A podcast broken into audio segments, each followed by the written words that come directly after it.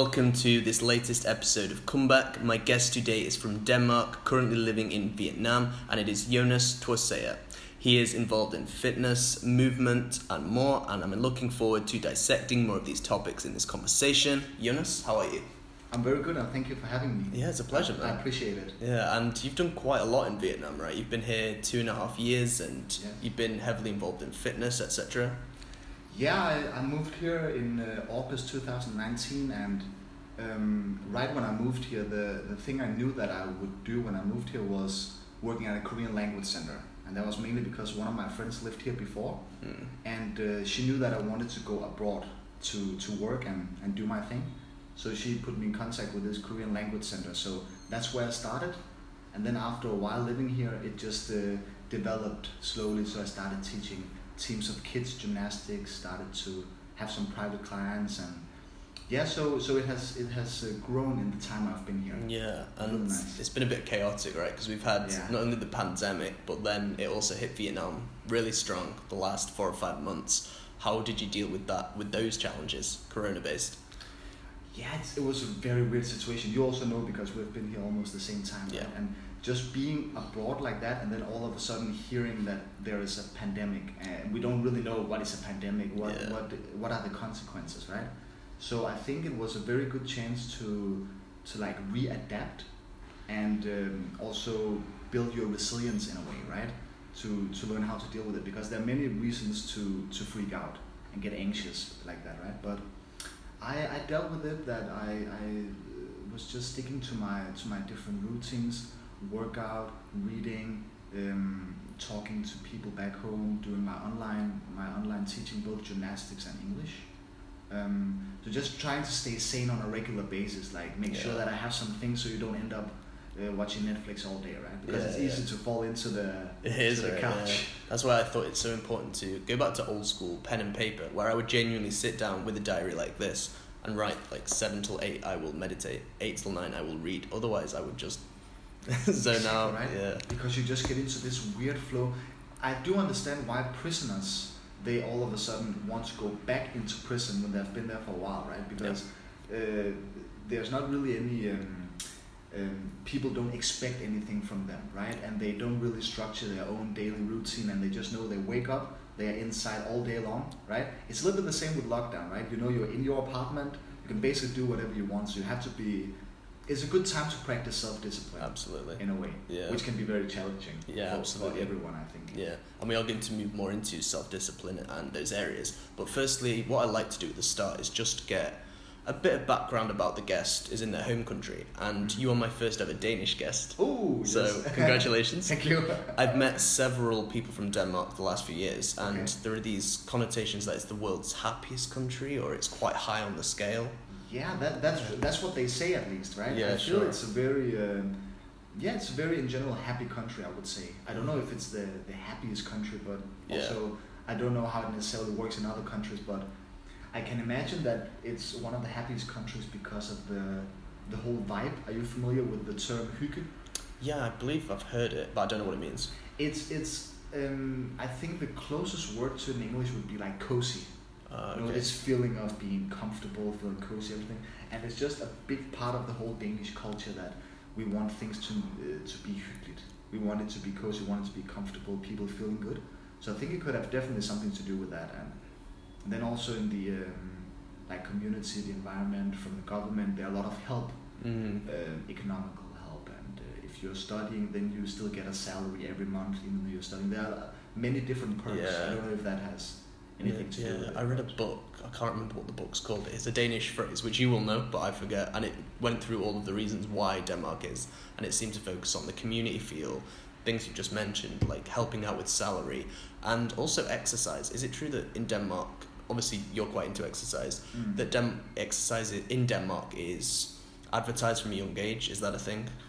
Yeah, I think so. I think um, um, I think well, when you say exercise, do you mean like fitness exercise, or do you just mean sports in general? Um, I'd say both, as in, we'll use the UK and US as examples where fast food is everywhere, etc., and you drive everywhere. In Denmark, is there more movement based where you, you're encouraged to cycle, like in the Netherlands, or you're encouraged to walk and also play sports. Yeah, I suppose both movement and sports. Is that a thing?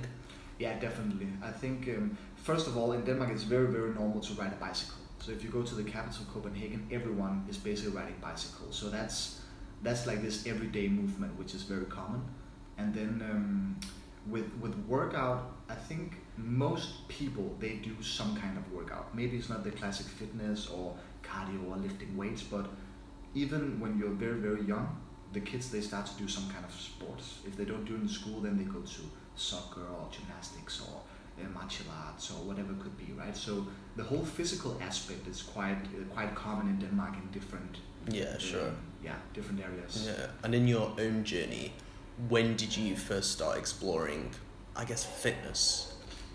Yeah, so I started quite young actually. It was when I was a kid. I um, I was not like the the, the favorite student uh, among the teachers. I had quite a lot of energy, so I was the kind of boy where it was difficult for me to sit still for too long. So I wanted to move, but at that time, it was not something you could.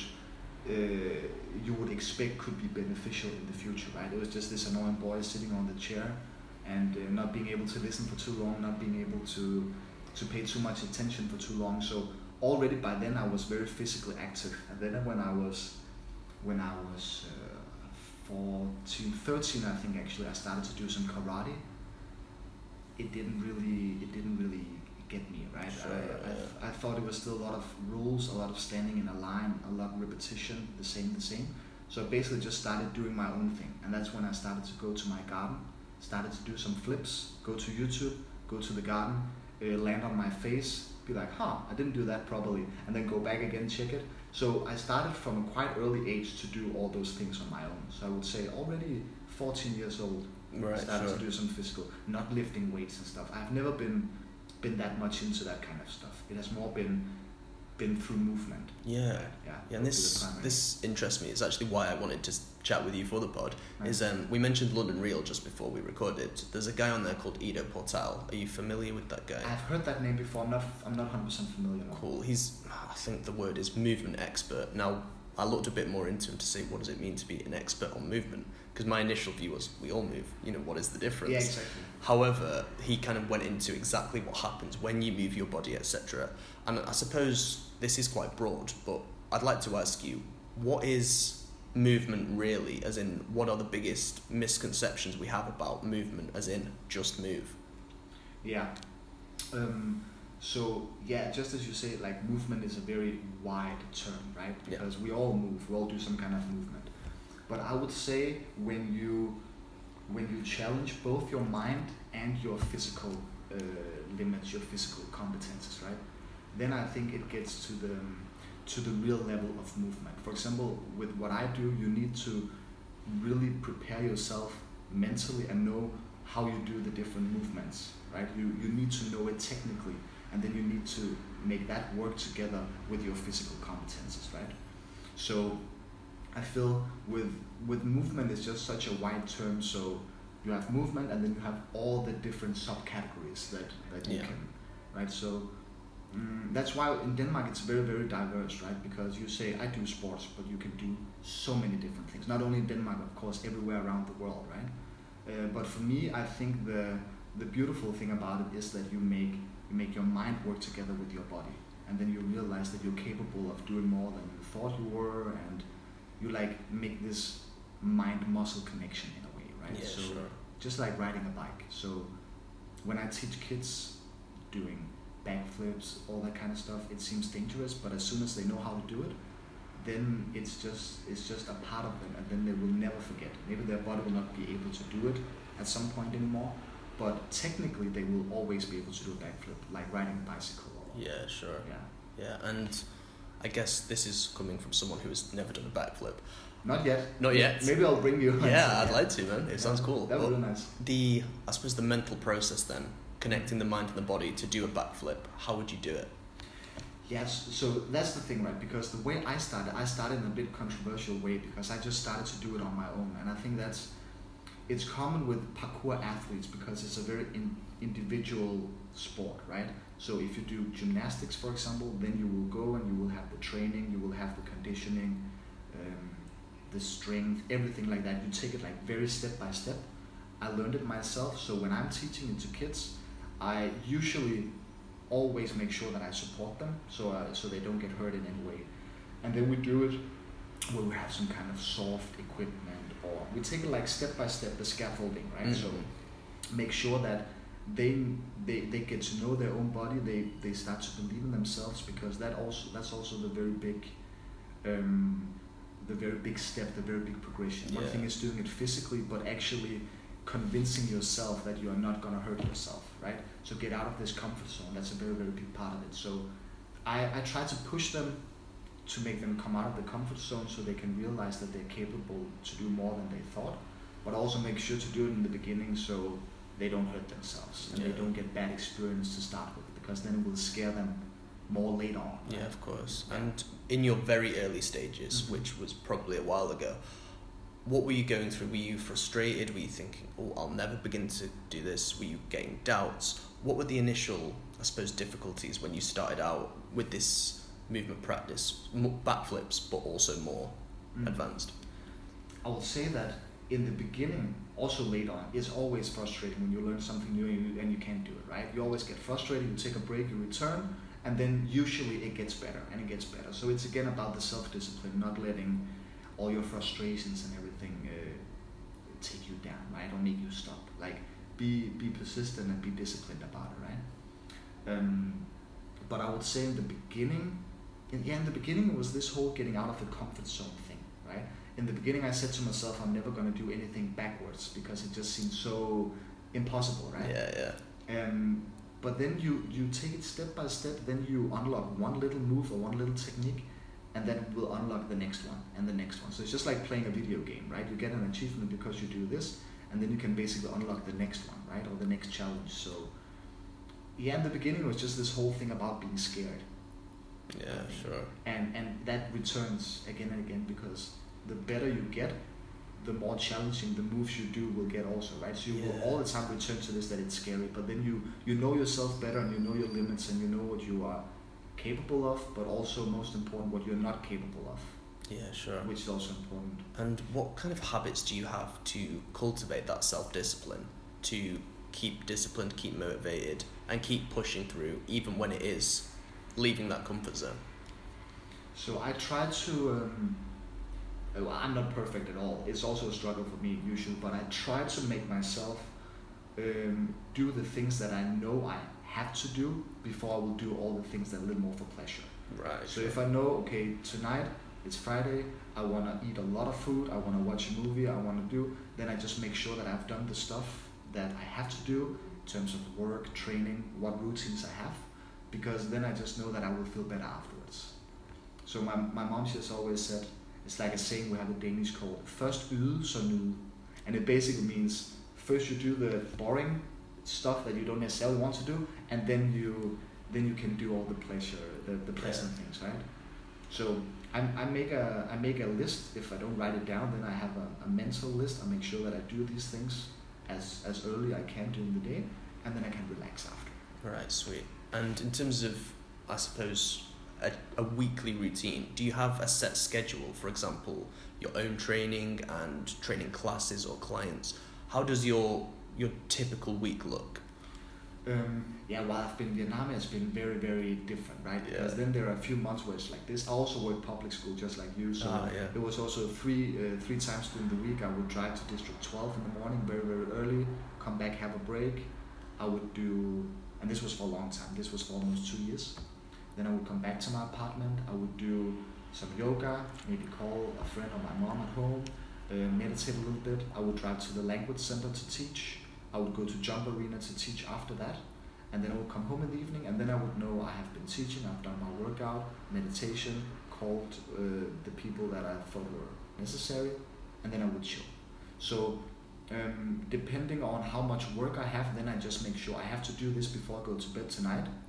But I don't necessarily put a time and say I have to do this in the morning or in the Yeah, sure. so so usually, usually I I am structured, but also I'm a little bit, how to say, I'm a, I'm doing it in a little bit disorganized way because I just know I have to do this, Mm. and then and then I don't necessarily have to do one specific time. Okay, cool. Yeah. And can you tell me then when you transition from doing your own practice and getting better at your own skills, then moving into teaching others and teaching classes, how did that transition work? Yeah, yeah. So when I was when I was 16, I started to post some videos on Facebook just for fun, right? And it's not a secret when you start doing that stuff when you're younger. You want to do it for two reasons, and it's to uh, be better than the others, and uh, it's to uh, get female attention. I think you will you will if you talk to athletes and stuff, that's usually their motivation in the beginning, right? Because you're young, you know. But when I was 16, I was very lucky that I had the chance to come on a on a professional parkour team called Team JiYo, and it's uh, it's a Danish performance team, but also doing international projects. And I was only 16, and those guys I was I was with at that time, they were uh, 10 years and, and older than me, right? 10 years older and 12 years old. So I became a part of this team, and I saw them as big role models. And I, as I told you, I didn't have a I didn't have a trainer, and I started to do all my stuff alone. So meeting people like that was just amazing because I was used to when I was younger in my city, I was the only one doing that stuff. Yeah. Uh, so I just felt I felt quite alone with it, but I was also fine. I had a few friends who also wanted, but I felt like I was the only one dedicated to it. Um, so I meet these guys, and then I realized it's not only about performing and doing cool stuff, but doing workshops for kids. That was also a very big part of it.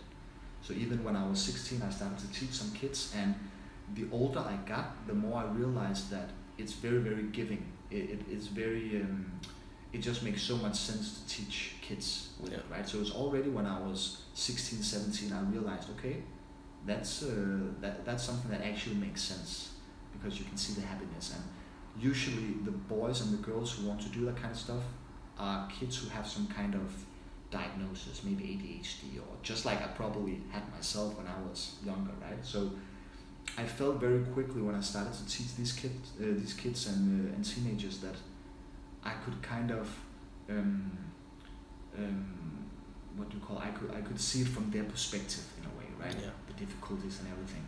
So already there, I, I, I found it incredibly motivating, and that's why I kept on going, working with children with special needs and using my using my, my, my set of skills mainly to inspire them. Yeah. well, right? So physical activity and this whole area and aspect of children with special needs who have a little bit too much energy, I found that incredibly useful, both to catch their attention, to give them some motivation, to believe more in themselves, right? So Yeah. I just found it very, very giving, meaningful. Yeah, sure. And how do you find it when you have a student who at the start is quite perhaps nervous or not, or perhaps inattentive, and then you gradually over time teach them to do something like, and I will use the example just of a backflip. What's it like the moment where they do it, and you've seen your hard work as a teacher pay off? How does that feel? Yeah, yeah, that's the whole that's the whole point why you do it, right? Because then you see those kids and and you see that they have a success. They have a great success, right? And you just know that this tiny success experience that will help them later on in their lives, right? They will remember that and they will remember it in other aspects of their life. They will remember it when they're gonna learn something else. They will remember that they were able to do what they thought they were not. Right? Yeah. So every time I see that, of course, I get this feeling, okay, it actually makes sense what I'm telling them. I actually teach them this, but also just the fact that you give them a success experience. That's what I start to value more and more the older I get because for me at least, the older I get, I start to realize, okay, it cannot just all be about jumping, doing cool tricks and showing off. There has to be something deeper than that. And I feel when I work with, with kids and teenagers, also adults, and you see their like the spark in their eyes when they learn something new, that's where I realize, okay, that that's uh, it makes sense. I can actually I can use it because at some point there will there will be a time where my body cannot do it anymore, and then I realize, okay, then I have spent so many years doing this, but what when my body is not capable of doing it? Then what? And then I I can see that okay, I can still teach it without being able to do the difficult things myself, right? Yeah, for sure. And So- coming to Vietnam, then obviously you grew up in Europe, and um, in their movement, I suppose, is quite popular. How have I suppose Asia and Vietnamese culture adapted to this way of movement that perhaps they weren't accustomed to previously? Have they adapted well? Are they initially confused? what are their reactions? I think I think the reactions are a little bit like they were in Denmark seven years ago. So so I feel it's it's starting here both with something like pole dancing, calisthenics, parkour, acrobatics, like more of these urban street activities. Not that pole dances, but uh, calisthenics and parkour, right? They are starting to discover and realize now that that's actually a thing. So I just think within the next years it will grow more and more in Vietnam. But when, when I'm here now, I don't feel like there are so many other people doing um, doing that kind of stuff. And that's also why I feel it, it makes even more sense, right? Because Yeah. then I can maybe share even more. But I feel at this point they are they are opening their eyes towards the fact that there are many a little more underground street activities that they can start to use, right? Yeah, sure. So Yeah. so they are very uh, they are very motivated and very excited and very open minded, taking it all in, right? Yeah, for real. Yeah. And um, I guess going back to your early days then, Mhm. uh, just one more time. Uh, what were you, what were the reactions from say family, friends, colleagues, peers when you said that you were going to pursue this more seriously, these ideas of movement? Were they ever concerned about the dangers of doing movement in a more advanced manner? Were they supportive of, supportive of you? What were their reactions? Mm. Um, my mom, my dad, my sister, they have all always been incredibly supportive. Almost like, how can you be so supportive when your 14 year old kid says, I want to jump from a roof? And like, yeah, go do that, right? yeah. But my mom, she has always been, hey, be careful, be careful. But she has always been very supportive. So I think it's only, my dad is like, oh yeah, you'll be fine, right? But I think my mom, she has always been a little bit, be careful, right? But mm, except that, then they have just been very, been very supportive and Yeah, sure. helped me a lot. And then when it started to become a little bit more serious, and I started meeting these other people, and they saw, okay, it's not only uh, a maniac jumping around in in the garden, but there's actually a point with it. It's actually like any other sport, just a little bit different. Mm. Um, then I felt they got even more supportive. Right, I see. So so I've always, um, yeah, I actually mainly have positive experiences with it. Yeah, sure. Also from friends and, and people around me, which is really nice. Yeah, and I guess this question might be quite broad, but I was thinking recently when I watched this Ido Portal documentary on London Real, and it got me thinking that if I was to lose my ability to move and to move my body around just to walk, run, swim, and perhaps do things like backflips, acrobatics, etc., and this lockdown also drilled this home, if we lose that ability to move, we really would miss it. So, how important, if we have a full enabled body and we're able to use it, how important is it to take full advantage of that fact? I think it's very important. Like that. That's why I, I know we're all different and we all have different interests and everything. But we all people, right? We all have a body. We all have a mind. So I think it's, I think it's a little bit of waste if you don't if you don't use it in any way. And I don't say that people should go and jump around, do dangerous stuff or anything like that. If you if you feel you're getting your or using your full potential by playing tennis, then you should do that. You should do whatever you want. There's nothing you have to do. But I think it's very important to use your body. It's important for your mind. It's important for your health. It's important for important for your general energy level and vitality. I would say. Yeah, sure. So so what I realized the, the older I get is also for me finding the balance between all these things are very important. So at this point now, I like doing some strength. I like doing balance. I like doing uh, functional training, um, HIIT cardio, something like this. I like to do a little bit of everything to have like a good balance. But that's just me. I, I know that not everyone uh, has the has the need to have uh, that much of a balance. But for me, I can feel that's what makes me more energized, more happy, and everything. So it's also when I when I work with people, uh, mainly adults or teenagers who have never done any kind of physical activity before, then I I find it incredibly motivating to see in the beginning how it is for them. Because if you have never done anything before, and then you you start to do it, then already within the first week you can feel m- like massive difference, right? Yeah. Because in the beginning you can really feel this swift this uh, uh, swift between not doing anything and then actually becoming physically active, right? And then after a while, when you make it a part of your routine and a part of your daily habits, then you cannot do it like you cannot live without it, right? Yeah, sure. So I think it's very important. Yeah, one, definitely. one book that I've really enjoyed, I'm not sure if you're familiar, Atomic Habits, James Clear. Yeah, I know. Yeah, Yes, that I didn't read it though. I didn't Oh, read okay. it.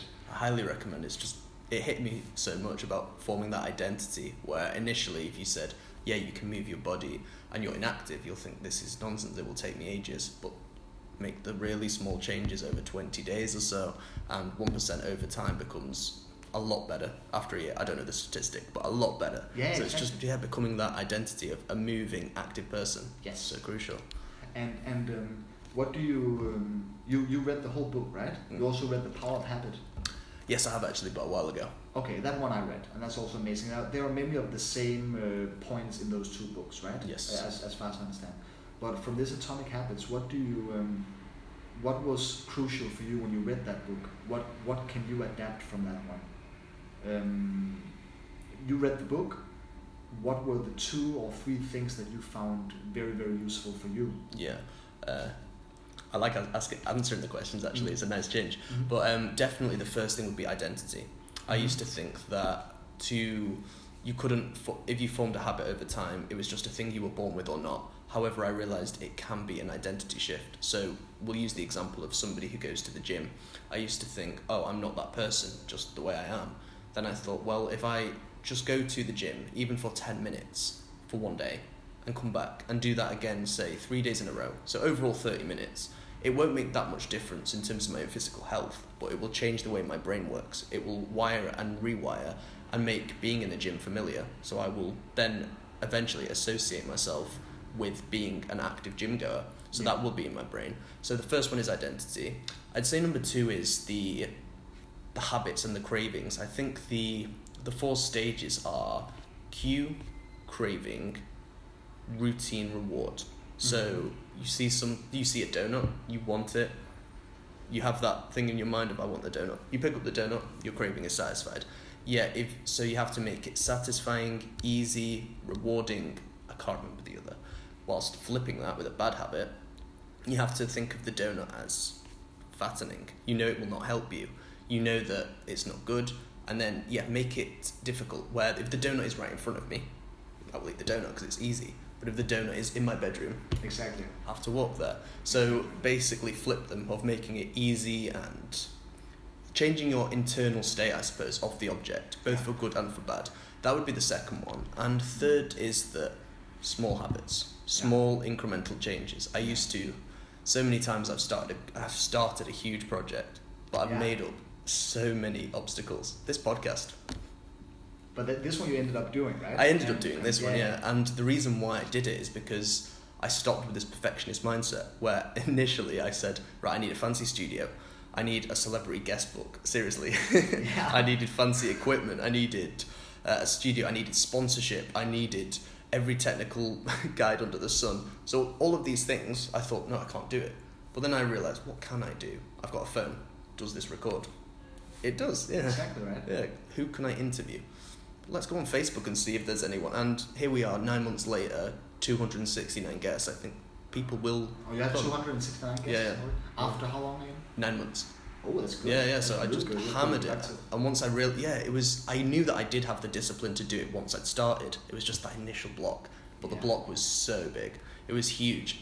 However, once I bypassed that, it all went. So it taught me really to just do the small things. As in, yes, I only have a phone right now. Yes, I only have this, but just start it and do the really small things that will get it to that point Yeah. where eventually you'll even small things in the interview will happen where at the start i would really speak quickly Mm. i would interrupt my guest unknowingly uh, so many other things and after a while i thought these small changes over time will make it a much better podcast there's not one light bulb moment which will turn me into joe rogan Exactly. so just And it's, it's just so important to become aware of, right? Because we just have so high thoughts about ourselves. It's like, okay, I want to start this project. It has to be like this, like this, like this. yeah But what we don't see is, let's take someone like Joe Rogan, right? We don't, we just don't remember how much struggle and work it has been for him before he he reached a point where he's talking to Elon Musk and he's talking to all the big ones, right? yeah And I think it's very important also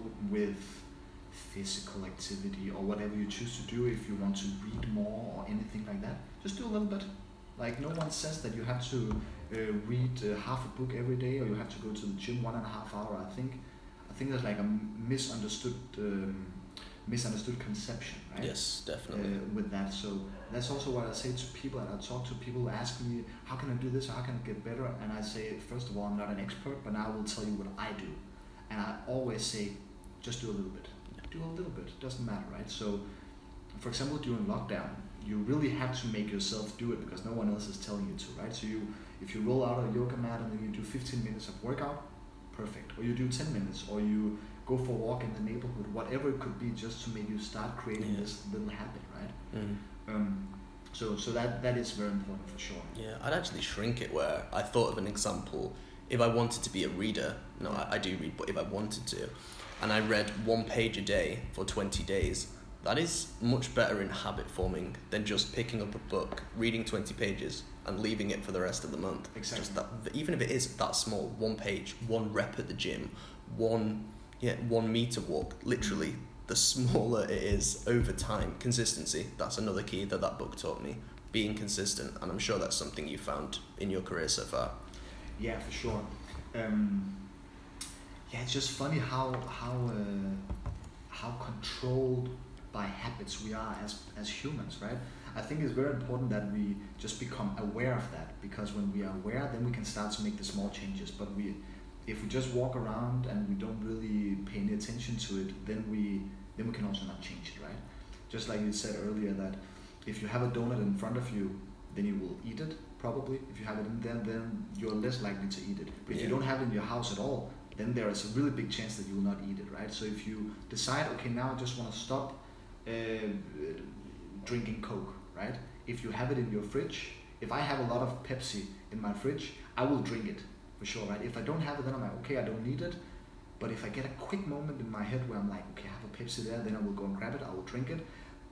But if I don't, then I will not really give it so much thought, right? Yeah, sure. So I, I can really uh, I can really understand that, but yeah, a little bit, a little bit, or for some people it, it really really helps to if you want to quit something then you just quit it from one day to another. Yeah. that can also help, right? It, it helps for me. I if I want to quit things, then I tell myself from Monday I'm just not doing it anymore, and then usually not always, but usually then I then I stick to it. But if I start to do less and less and less, then it's not always, for me at least, that efficient. Mm. Um, but if I want to do new things, I want to incorporate new routines or habits into my life, then I find it very useful to do little by little. Yeah, I guess it depends on the person. And with that, we mentioned Pepsi, which brought me to a point. Diet. With Yeah. your training regime and your classes and Mm. your overall practice, how do you keep on top of your diet? What sort of things are you putting into your body? Yeah. So um, I have never really been a fanatic with, with diet at all. Um, when I was when I was a kid, me and my sister we um, we could basically eat eat most of the candy that we wanted and like sweet things and cake and good food. Uh, my mom and dad have, have never been. It's only on Friday, so we have had pretty um, free free frames to do what we wanted in terms of that. And then when I got older, started to work out, then I started to pay a little bit more attention to what I was eating. So for the past four years, I have mainly been vegetarian, and then throughout the last year, I have been eating a little bit of chicken once in a while, some fish. Um, but I would say the one thing that I have discovered while I've been living in Vietnam that I would recommend people to try is intermittent fasting. Hmm. Uh, that I would really recommend. And I also know there's nothing that's for everyone, right? So I don't say uh, veganism is, is the, the number one right thing or keto or whatever it could be, right? I think it's very, very individual what works if you want to do something for yourself. But I think uh, having a time of the day where you don't eat, for me, when I adapted to that, it gives me more energy, it gives me more uh, strength, I feel lighter, I feel more awake Yeah, so sure. so that is the number one thing that I really that I really do um, five to six times a week. Right, okay. You Yeah. intermittent fast. And how, Yeah. how does that work? I've never done it, so I'm You just curious. maybe you should try it. Yeah, yeah. Um, you can do it many different ways, but what they say is that you should, or the most common one is that you have uh, 16 hours of fasting and then you have eight hours of eating. And then for me, I eat two meals a day. So I eat lunch and I eat dinner. I stop around nine o'clock in night. Then I eat, uh, I, I eat the last thing at nine, and then I will eat again like one o'clock the day after. Oh, okay. So just this this gap in between, I I don't feel hunger or anything in that time, and then when I when I reach the time where I can eat, then I feel hungry, Mm. and I just I just feel it's just very nice for the body, right? Because we eat so much all day long. Yeah. So so I, I think that's very very useful. yeah. But also many mainly teenage girls then they start to do it because it's a fact that you lose weight. But I don't say to people I want to lose weight just fast, right? Because you also know how it works with, with younger girls and Yeah. it can be dangerous. Yeah, it can be dangerous with getting eating disorder and stuff, right? So there are many different benefits of it, both for your brain, for your body, for your um, it's anti-aging and uh, creating new neurons, uh, neuroplasticity, all that kind of stuff. But I don't think it should be used for only losing weight. Right. I see. Because I don't, I don't, I think there is a chance that it might get into some kind of unhealthy habit where it's just like I'm not eating. Yeah. I see. Yeah. And let's actually touch back upon habits. Mm-hmm. Are there two or three key habits or values for you Mm-hmm. that you really hold dearly, say on a daily basis, to keep you on top of your game? For example, consistency, honesty, reliability. What are two or three non negotiable habits, behaviors that you really buy into? Hmm. Let me think. So you mean like you mean qualities? Yeah, Qualities that I that I work on and practice. that's a better phrase. Okay. Qualities. I always I always work on honesty. I always uh, I always try to be as honest as possible, both to both to people but also to myself. And that's you know that's a continuous practice. It's not something now I'm honest now it's perfect, right? It's something you always have to practice. So that's definitely one thing. Um, I try to uh, I try to be as um, yeah I try to be as, as persistent as dis- and disciplined as possible with the things I know that make me happy and the things I know that are good for me. So in the time I've been living in Vietnam, calling a friend back home or calling uh, my sister or my mom, I make sure to do that every day. So I have at least one of my good friends that I will call throughout the day, and then I will call my mom basically every day. So so that's also a thing that makes me happy because family and friends are also very important for me. So I it's just important for me to like to maintain the connections that I find important. Yeah, sure.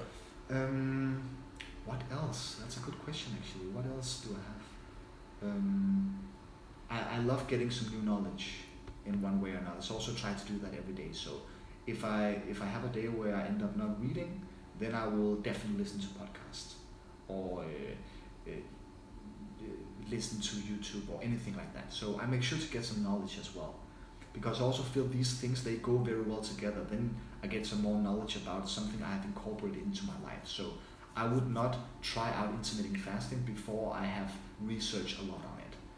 So that's also what I say to people. If they ask me, I say, I don't know. I'm not an expert. I'm not a scientist. I don't know any more than you necessarily. But now I think this sounds pretty promising. So I try to, I try to take that into my life, make it a part of it. If I feel it makes a positive difference, then I will keep doing it.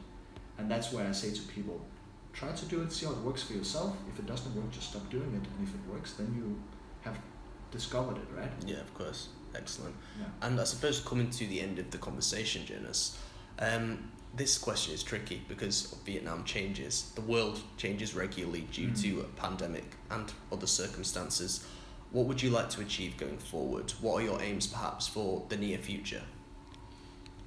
Oh yeah, question. you know what? It's actually funny you say it because I've always I've always had like this that I have one achievement, and then I uh, sometimes uh, achieve that, and then I'm like, what's the next thing? So I finished I finished my education as a teacher right before I went to Vietnam. So I was four years in university to become a, a teacher, and then after that I knew I want to move abroad, and then my friend she um, she gave me the the opportunity or she she enlightened me about the opportunity of Ho Chi Minh. I moved here and now I've been here for two and a half years. And now I'm a little bit like, hmm, what is the next, right? Because now I'm gonna go back to Denmark, gonna see my family, have a good time. But I'm not I just don't feel done here, right? Mm. So I feel what I do now, go with the flow, make sure that I do things that make me happy, also find meaningful. I want to keep doing that. I just know that I want to keep doing that. But exactly where it is and what it is, I'm not entirely sure. But I want to travel more. Right. Um, and I love Asia. Yeah. I just love Asia so much. And It's wonderful. Vietnam is just no, no, not only Vietnam. Ho Chi Minh is just this little paradise, right? Yeah. Weird kind of paradise. vibrant ball of energy. Yeah, exactly. So many different cultures all together. I think when Exactly. it starting a podcast was a dream because so many different cultures. Like there's someone from Denmark or Singapore, Thailand, Switzerland, France. I think get them on. I think it's a great idea that you have chosen this podcast because uh, no matter what happens with it, you have talked to how many? 300 people, right? Uh, almost 300. Almost yeah, three- 270, but it will be 300 soon. and how many? Uh, how many nationalities at that point? Uh, you are the 35th nationality. it's, it's pretty insane, yeah. right? And how many nationalities do you think you have? Uh, uh, you have met while you've been here. How many? Or not met? That's very difficult. But how many? How many different nationalities do you have um, in your group of friends, for example? Oh gosh.